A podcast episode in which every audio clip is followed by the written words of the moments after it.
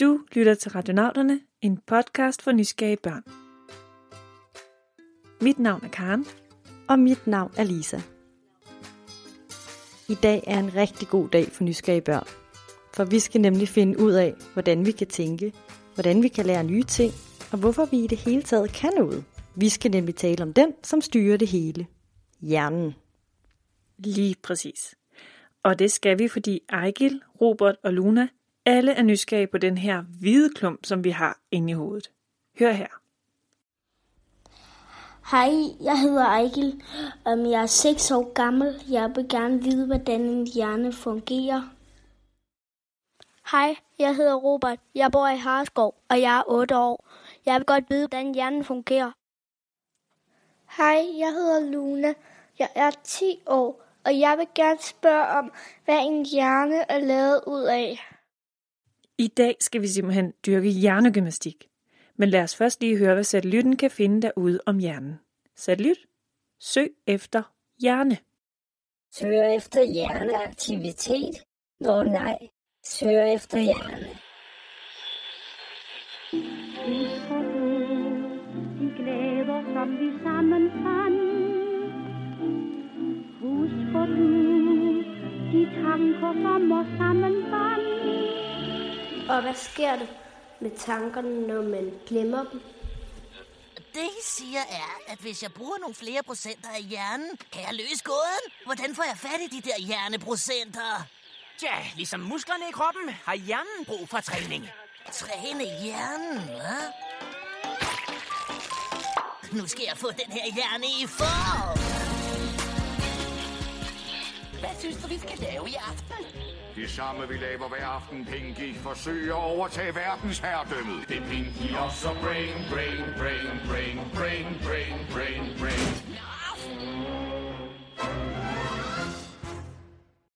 Jeg har vidst, at jeg ville være hjerneforsker, siden jeg var fire år gammel. Jeg synes simpelthen, det var så spændende, hvordan den her hjerne fungerer. Og det synes jeg stadigvæk. Det her er Troels Kær, som er hjerneforsker. Ham har vi besøgt for at blive meget klogere på vores hjerner. Vores hjerne styrer hele kroppen. Hvis vi ikke havde nogen hjerne, ville vi ikke kunne fungere overhovedet. Hjernen er et centralt styringsområde, som øh, er med til at sørge for, at vi husker at trække vejret, at vi husker at spise, at vi husker at gå på toilettet, at vi husker alt muligt, som kroppen skal gøre for at være sund og rask. Hjernen er altså super vigtig. Så vigtig, at man slet ikke kunne leve uden en. Hjernen tager alle de indtryk, vi får fra vores øjne, ører, næse, mund og resten af kroppen, og skaber en oplevelse af verden. På den måde er vi klar over, hvad der sker omkring os, og hvad vi skal gøre for at overleve. Ja, og det er altså både det helt basale, som for eksempel at trække vejret og blinke med øjnene, eller at klappe i hænderne. Men også meget mere komplicerede ting, som at tale og tænke og være nysgerrig og få gode idéer. Det er hjernen, der sørger for alt det. Det er pænt sejt, og jeg er virkelig glad for, at jeg har en. Hjernen er sådan en stor klump, der sidder oppe i toppen af dit hoved. Og en måde, man nemt kan genkende hjernen på, det er, at den lidt ligner en valnød. Sådan en stor, hvid, blød valnød. Men hvorfor ser den egentlig sådan ud? Når man kigger på hjernen udefra, så kan man se, at den ligesom øh, krøller. Øh, og øh, den yderste del af hjernen, det vi kalder hjernebarken, ligesom et træ har bark, så har en hjerne også bark. Øh, den skal lave alle de ting, som får os til at tænke og tale osv. Og, og derfor vil vi gerne have meget af den. Og hvis man har brug for meget hjernebark, så gælder det om at krølle det, fordi så kommer der mere hjernebark, fordi der både er op på overfladen og nede i fordybningerne, når man krøller den. Hjernen har altså den her krøllede overflade for at få rigtig meget plads til alle vores tanker og alle de ting, vi skal lære. Nemlig. Og under hjernebarken har vi noget, man kalder hvid substans, som består af en slags ledninger. For at vi kan få kroppen til at reagere på vores tanker, så har vi brug for ledningerne, som har forbindelse ud til hele kroppen. Ud i alle afkroge af vores kroppe findes nemlig noget, der hedder nervesystemet – og nervesystemet har forbindelse til hele kroppen, så hjernen kan fortælle for eksempel din lille tog, at nu skal den bevæge sig. Det er vildt, så ledningerne går helt ned i lille tåen. Og noget andet, der er vildt, det er, at din lille tog faktisk også kan tale med din hjerne via nervesystemet. Så hvis du nu er så uheldig, at du kommer til at hamre din tog ind i et stoleben, Au, au, au, au, au, au, au så fortæller tågen din hjerne, at den gør ondt, og at du ikke skal stå på den. Og det lytter hjernen så til, og så begynder du måske at hinke. Det er så smart. Hjernen er altså kroppens øverst kommanderende. Det er den, der styrer det hele. Den får beskeder fra hele kroppen og beslutter, hvad der skal ske. Og meget af det her behøver du ikke engang tænke over. Den gør det bare. Ligesom at den hjælper dig med at se, høre, huske og alt muligt andet, uden at du fortæller den, at den skal gøre det.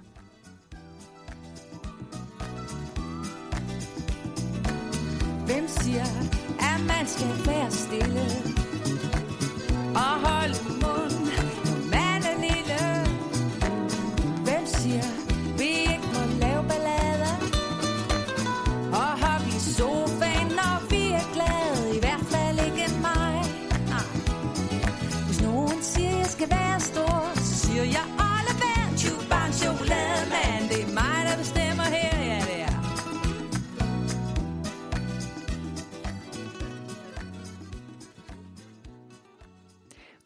så vi ved altså, at hjernen styrer hele kroppen. Og vi ved, at den er krøllet, sådan så vi kan have plads til at lære en hel masse. Vi ved også, at hjernen og kroppen taler sammen ved hjælp af nervesystemet. Men Luna spurgte jo også til det her med, hvad hjernen egentlig er bygget af.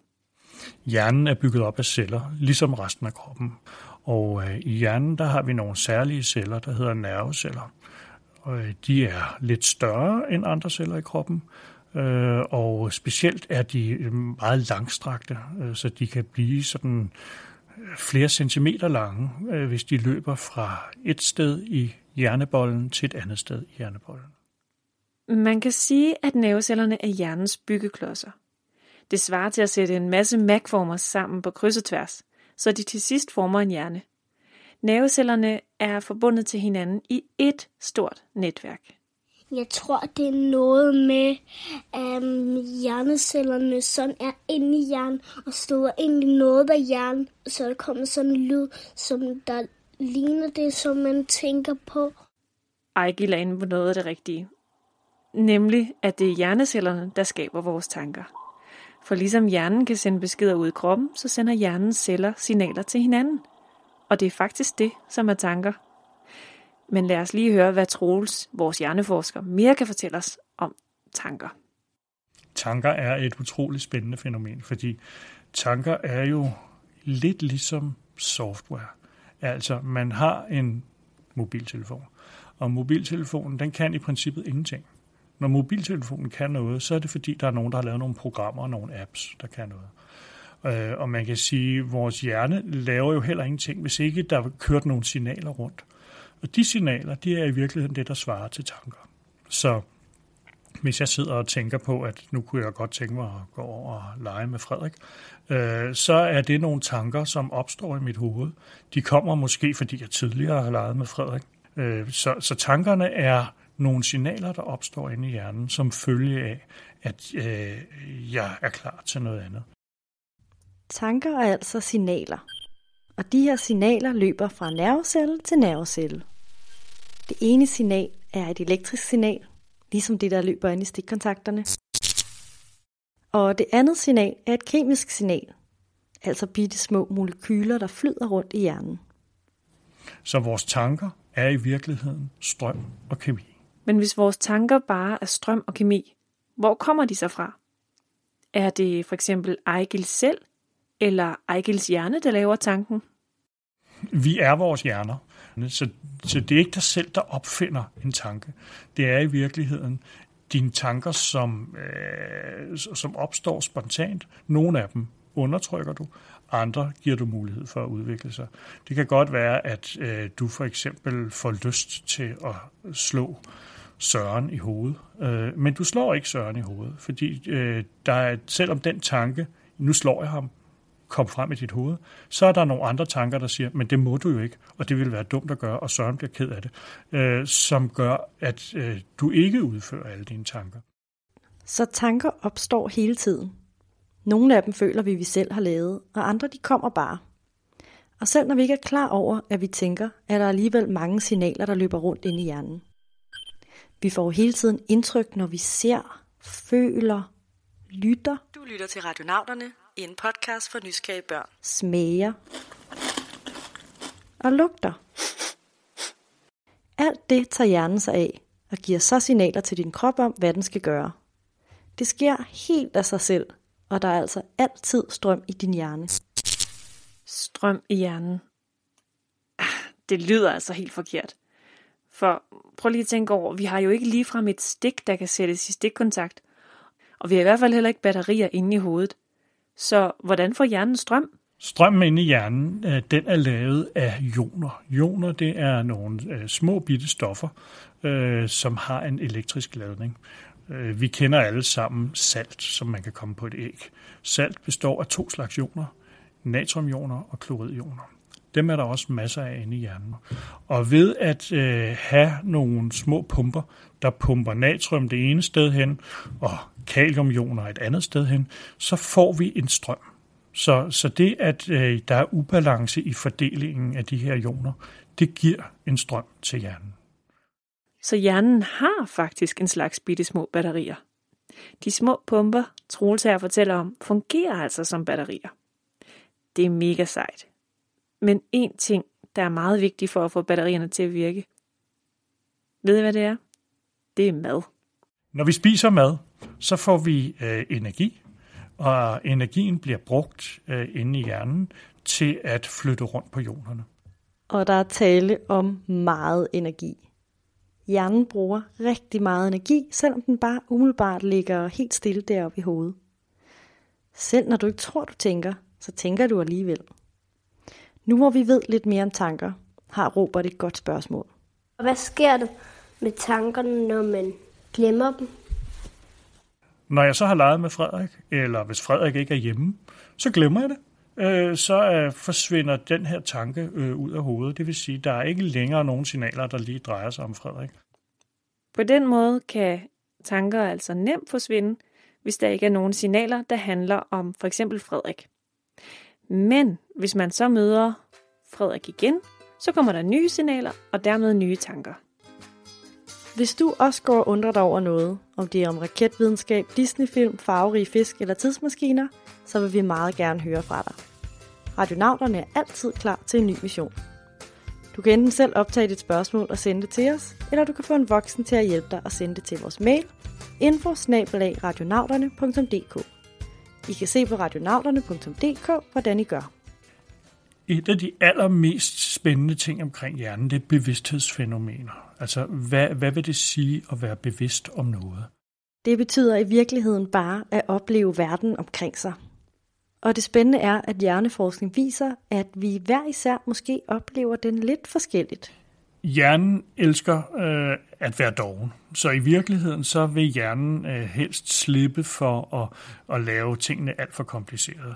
Så hvis vi ser et mønster, vi kender, øh, så siger vi, nu har vi set halvdelen af mønstret, nu behøver vi ikke mere, fordi vi regner med, at den anden halvdel er det samme.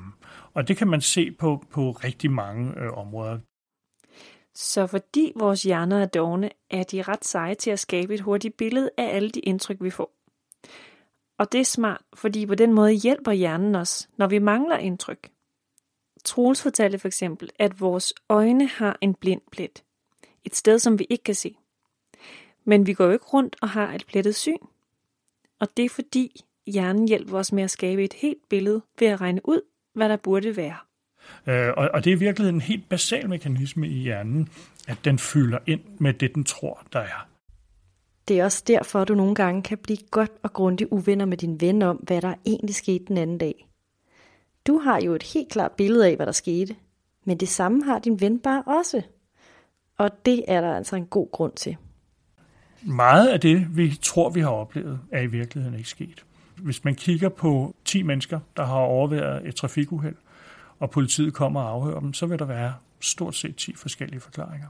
De er, det er udtryk for, at vi ser forskellige dele, og meget af det vil være rigtigt, men noget af det er også forkert. Din hjerne er ret kreativ. Selvom du ikke kan nå at se alt omkring dig, fylder din hjerne ind med det, den tror, der er. Måske fordi det er sådan, det plejer at være, eller måske fordi hjernen har set noget, der ligner i en film eller på et billede. Hjernen stykker selv øh, en historie sammen ud fra de oplysninger, den har, og hvordan den tror det er. Men nu er det blevet tid til en udfordring. Eller mere et eksperiment i virkeligheden. Jeg vil lige fortælle jer en lille historie, og så skal vi se, hvordan jeres hjerner reagerer. Øh, er du klar, Karen? Ja, jeg er klar. Okay, nu skal I høre. Påskeharen Ulla havde inviteret alle sine bedste venner over til frokost. Det var et varmt forår, så hun dækkede bordet fint op udenfor. Først lagde hun den ternede du på bordet. Og oven på den ternede du stillede hun to vaser med de fineste blomster i. Og så lagde hun ellers påskeæg ud på hele bordet, så alle hendes gæster kunne få masser af chokolade. Så I kan nok forestille jer, hvor glade påskeharens gæster blev, da de kom over til frokosten. Så det blev simpelthen den bedste frokost, man overhovedet kunne forestille sig. Slut Slutbrud finale. Nå, Karen, har du sådan et, øh, et helt klart billede af den her hyggelige frokost op i dit hoved? Mm, det synes jeg. Har I andre også det? Så kan I måske svare på, hvilken farve duen havde.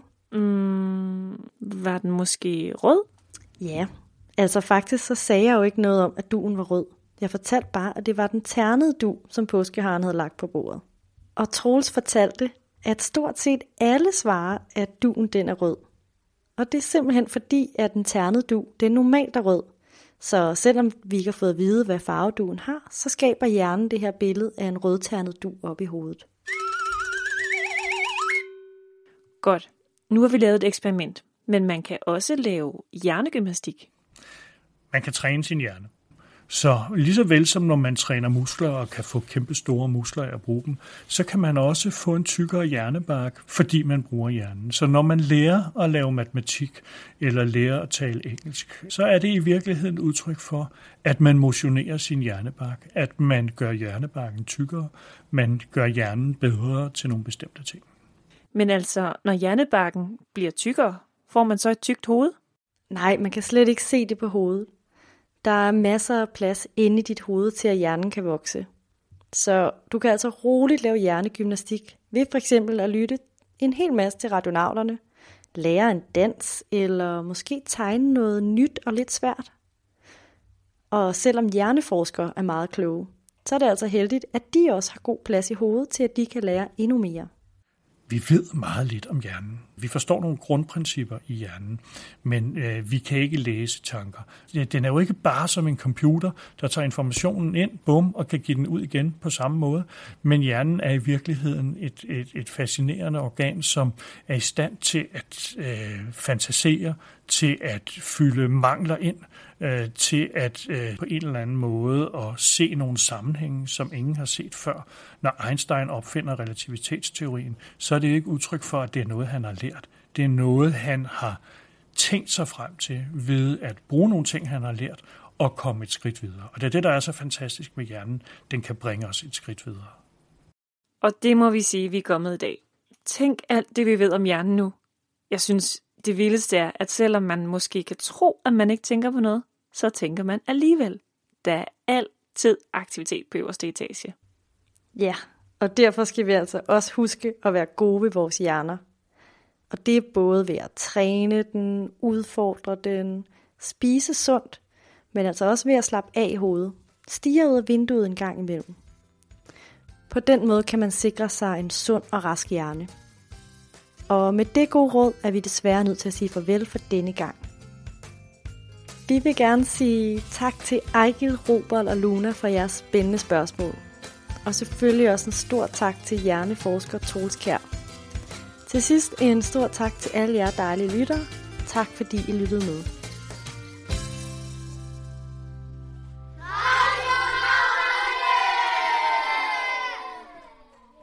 Afsnittet er produceret og redigeret af Karen Birkegaard og Lisa Bay.